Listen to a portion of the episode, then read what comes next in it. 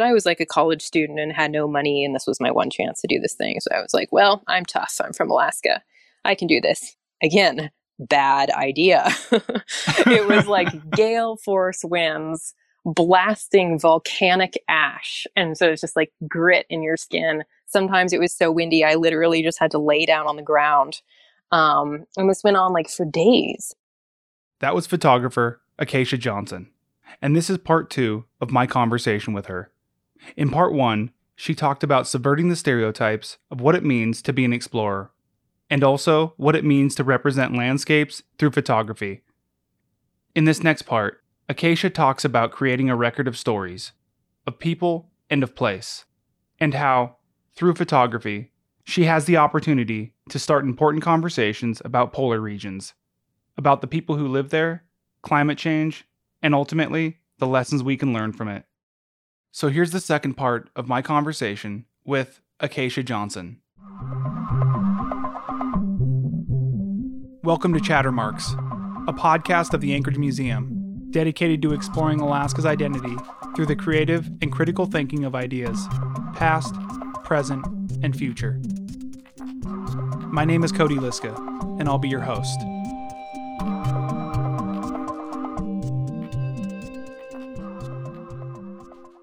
So, in a lot of ways, the type of photography that you do, I think, can be described as having or starting a conversation was there a time when you realized that the photos you're taking are starting important conversations? I think it was after I came back from that winter in the Canadian Arctic when I realized like I have photographed things that I think not a lot of other people have seen and I think that that telling the stories about what life is really like in the Arctic is really important. I mean, if we don't understand what places very far away and, and different from us are like, then how are we going to care about the Arctic, the forefront of climate change? I think we really need to see things to care about them. And when places and issues and events seem far away from us, or we think that they don't apply to us somehow, then we don't care. And so I think photography is really important and kind of like all hands on deck in a way. The more voices, the better in helping people to really care about about issues going on. Mm-hmm. Have you ever learned something about a subject or a landscape after taking a photo? Like the photo has been taken, you're sitting there, and now you're looking at it and considering everything about it.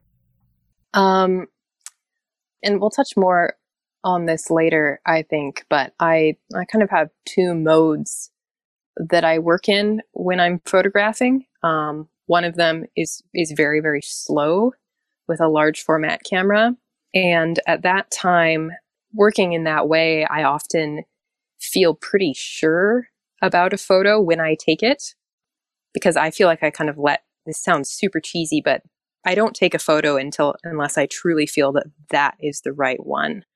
But working digitally, especially in a more journalistic sense, the photos, the right images definitely reveal themselves in retrospect. And often it's not the ones that I think were the photos I was trying to take.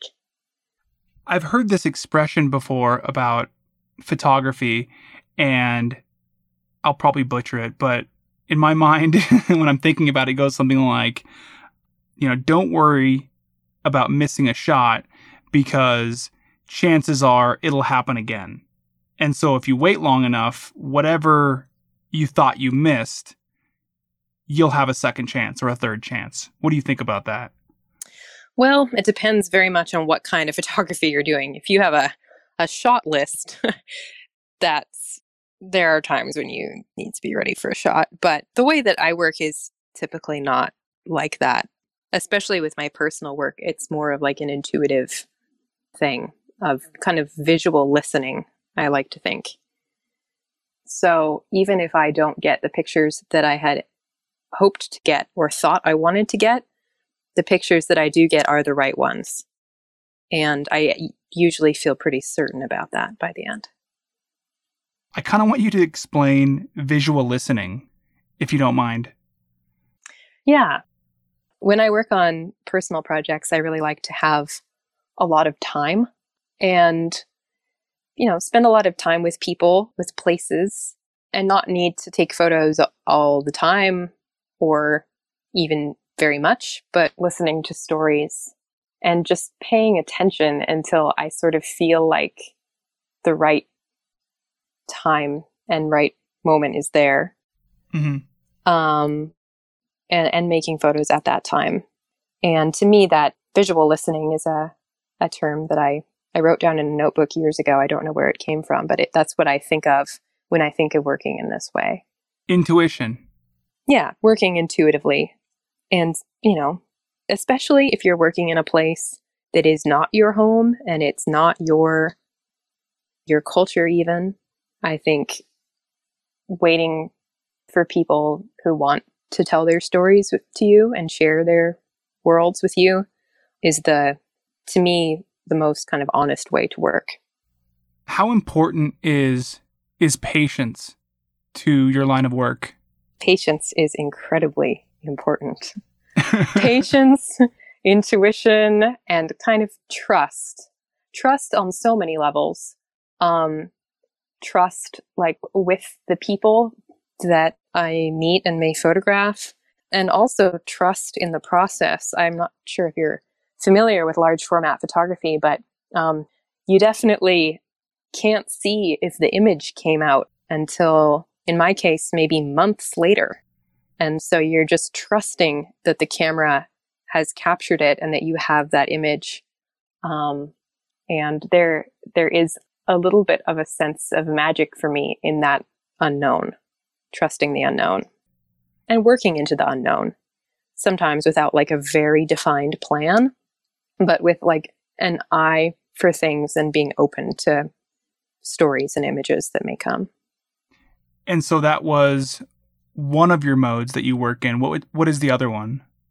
the other one is more like journalistic, where I'll be thinking about um, a very specific storyline of something often that has some urgency. Um, in the past two years or so, I've been doing a number of stories surrounding the proposed Pebble Mine um, on the Alaska Peninsula mm-hmm. and telling the stories of places that might be impacted by that.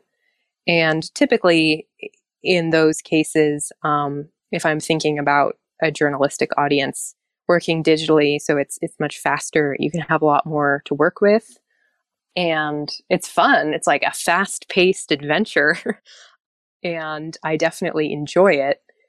And that's one of the times when you know I take just so many pictures that the right pictures often come in like moments of reflection afterward. So you've you've traveled to let's see, I have it written down here. It is 50 different expeditions you've gone on. Is that correct? Yeah, I've over 55 expeditions to the Arctic and Antarctica. Yeah.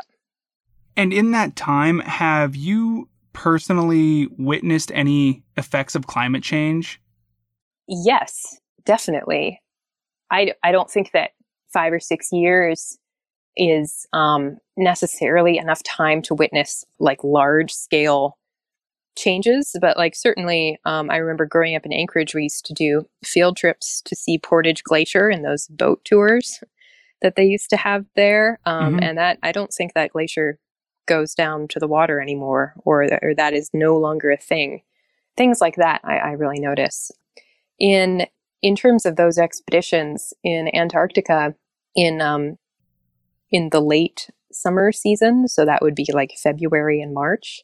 There's a lot of snow algae, and so the landscapes will be covered with like this sheen of like pink or green that's very beautiful and very unsettling all at the same time because that's a result of of warmer temperatures.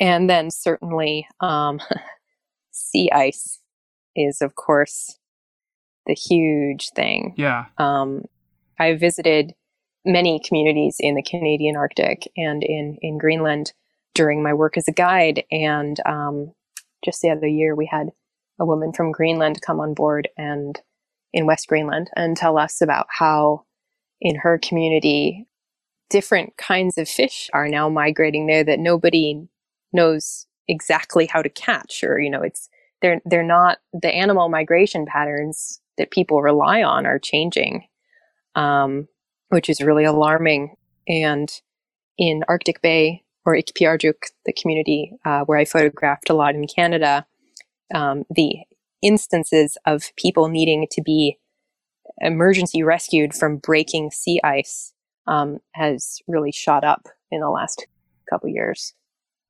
So, how do you package a story like that for mass consumption? Oh gosh,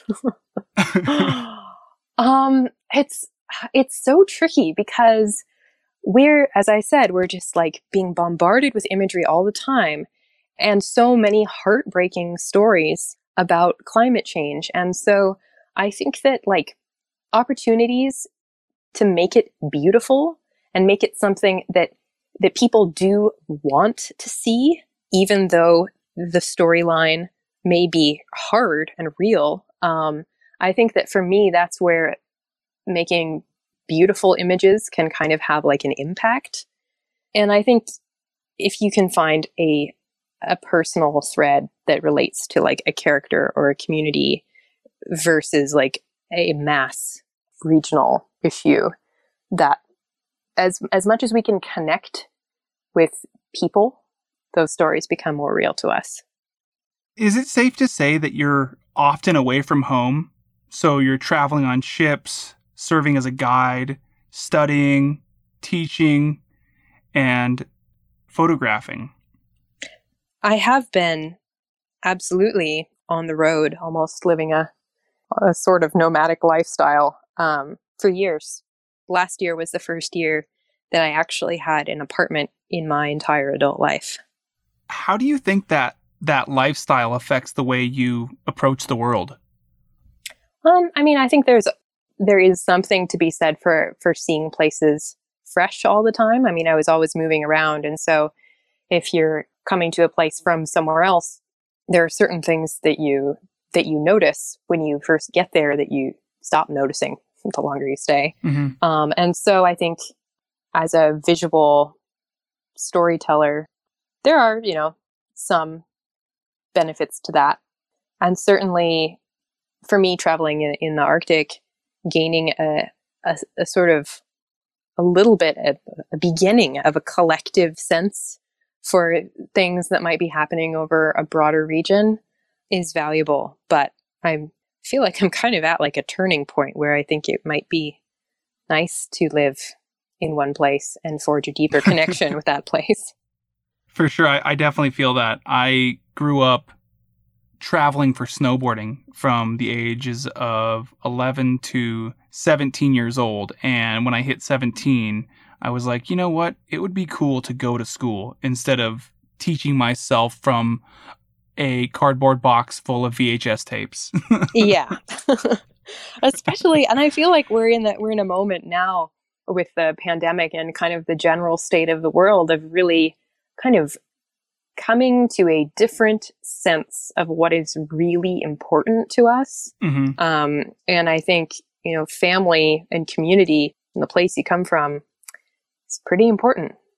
Yeah, I think that everyone is is being made to realize that in some capacity and it's it's really interesting to see because I think that although we are all collectively always living through history, I think that we are even more so right now. Yeah, we we realize the extent to which this is history, mm-hmm. and like the implications of what's going on in a way that was much easier to overlook earlier. Um, and I think that we need to be seeing things really clearly right now. We need, especially environmentally, it's urgent and it has been urgent and it continues to be urgent. And so like how how can we continue to feel and see and act on that urgency without just being exhausted by that, but rather being like motivated mm-hmm. and empowered to make changes? That's something I think about a lot.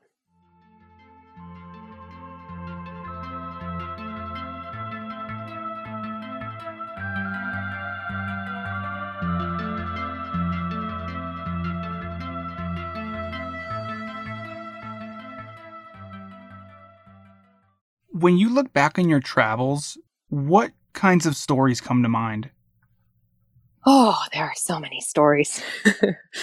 um, I mean, living on a ship, it, like exploring and driving a boat in the Arctic and Antarctica every day, so much has happened.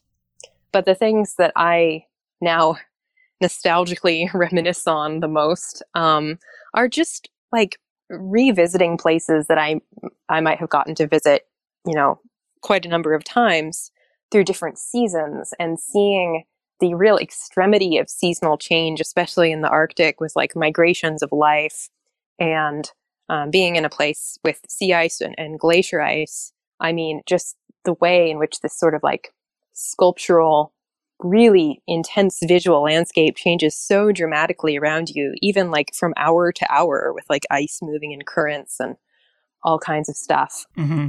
I like to say that the polar regions are the closest that you can really get to visiting another planet without leaving Earth. And that otherworldliness um, is something that I miss. But then, like, for me, working closely with a community of women in in these regions that are stereotypically male dominated um, has been really incredible. But then, I guess to pick out one story, and actually, it's um, the photos that are in the current installation at the Anchorage Museum are from the last time uh, that I went to this community, Arctic Bay or Ikpiarjuk, um, on the very north of Baffin Island in the Canadian Arctic.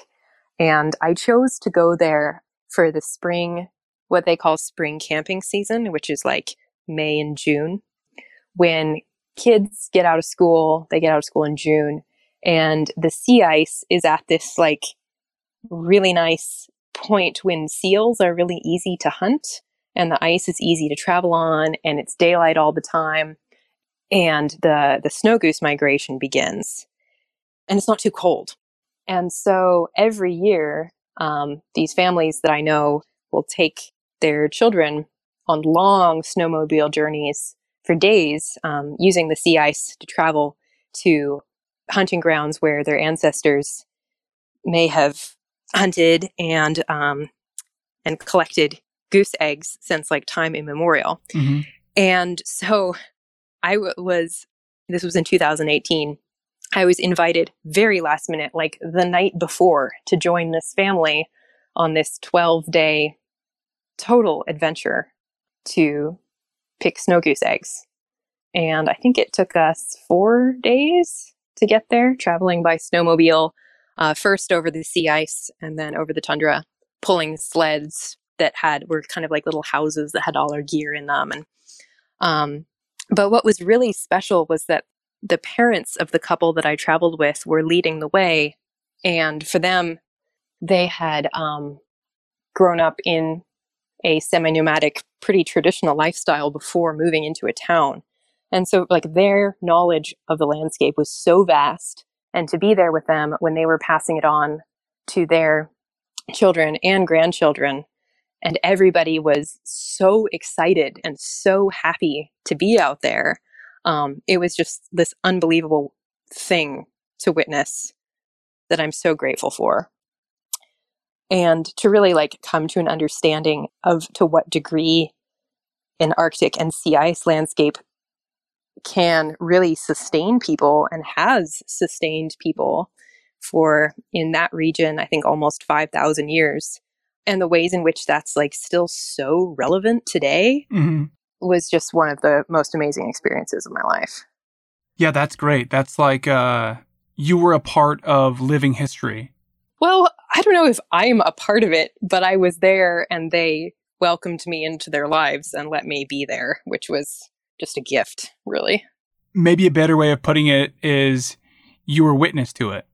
Yeah, I got to witness, you know, some of the last elders in this community who are still raised with those traditions, passing on the things that they knew. And um, I wish more than anything in the world that I actually speak Inuktitut to be able to understand all the things that they had to say. But people were very kind to me, helped translate.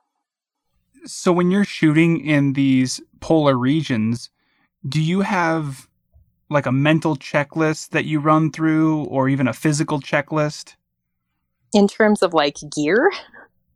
Yeah, in terms of gear, in terms of um and maybe this doesn't maybe this wouldn't affect you, but if say for instance if I were to go on a 4-day snow machine ride, I would have to kind of mentally prepare myself like okay, like here are some things that could happen, here's what I need to be prepared if those things happen.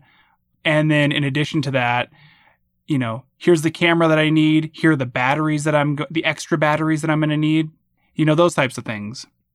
Yeah. Um I think the answer to that question would vary quite a lot um, depending on who I was going with. Mm-hmm. Um, in in Arctic Bay, I just had such total trust in the people that I was traveling with.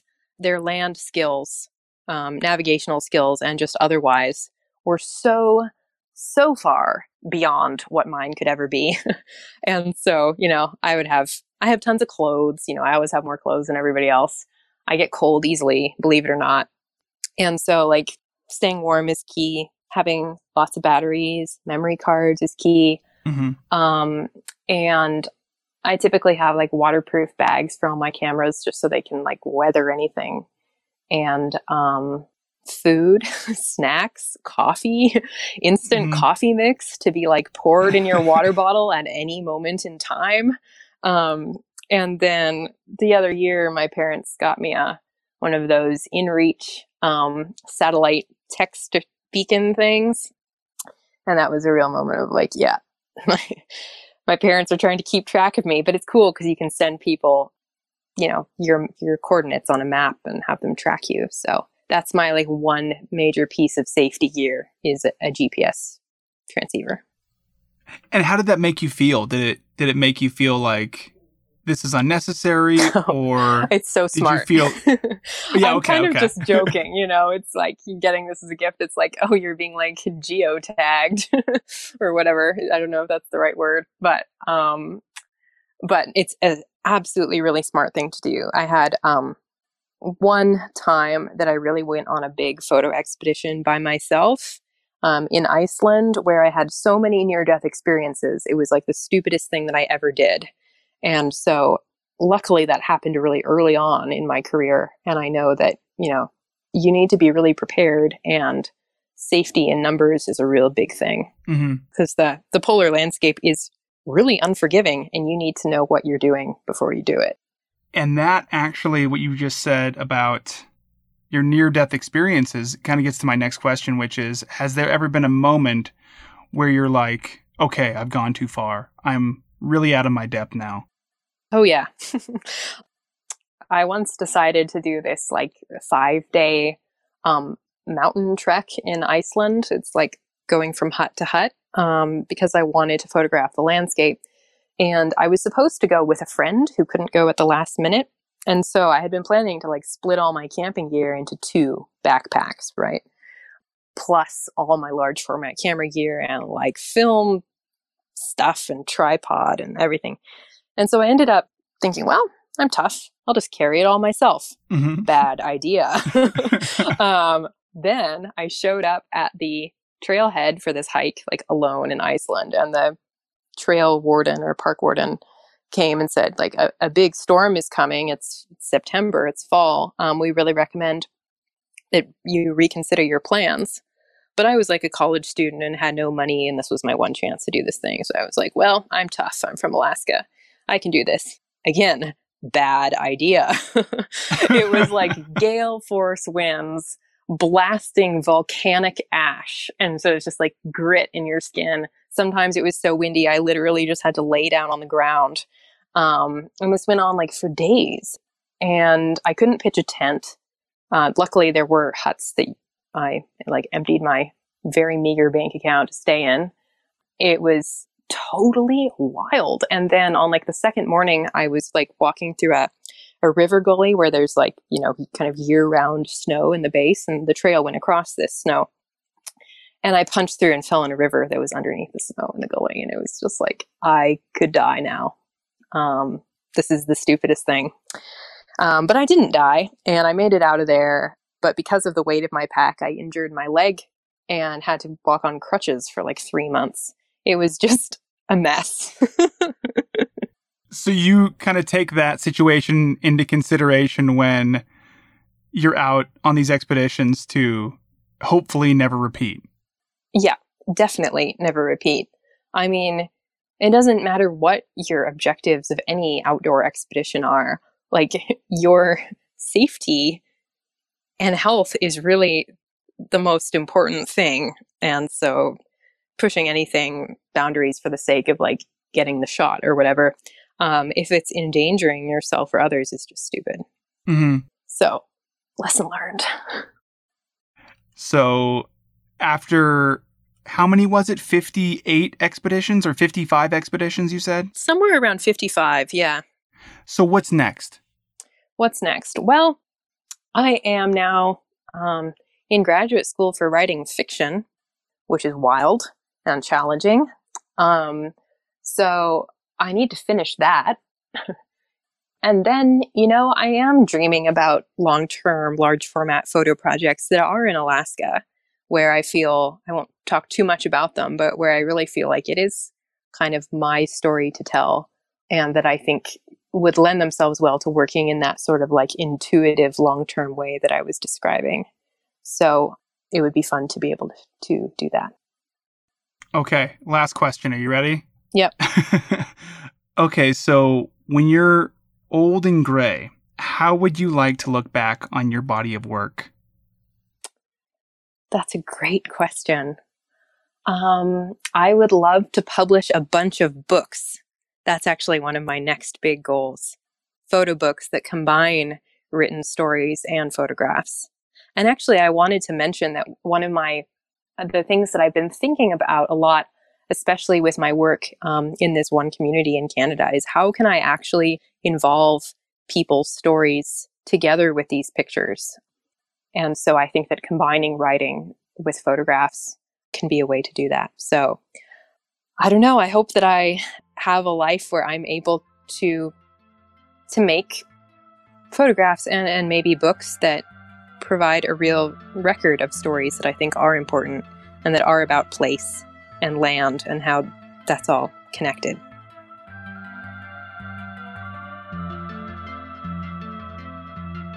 For more information about the Anchorage Museum, visit anchoragemuseum.org. This podcast was written, hosted, and produced by me, Cody Liska, for the Anchorage Museum, with additional help from Julie Decker. Music was produced by Keezy Baby.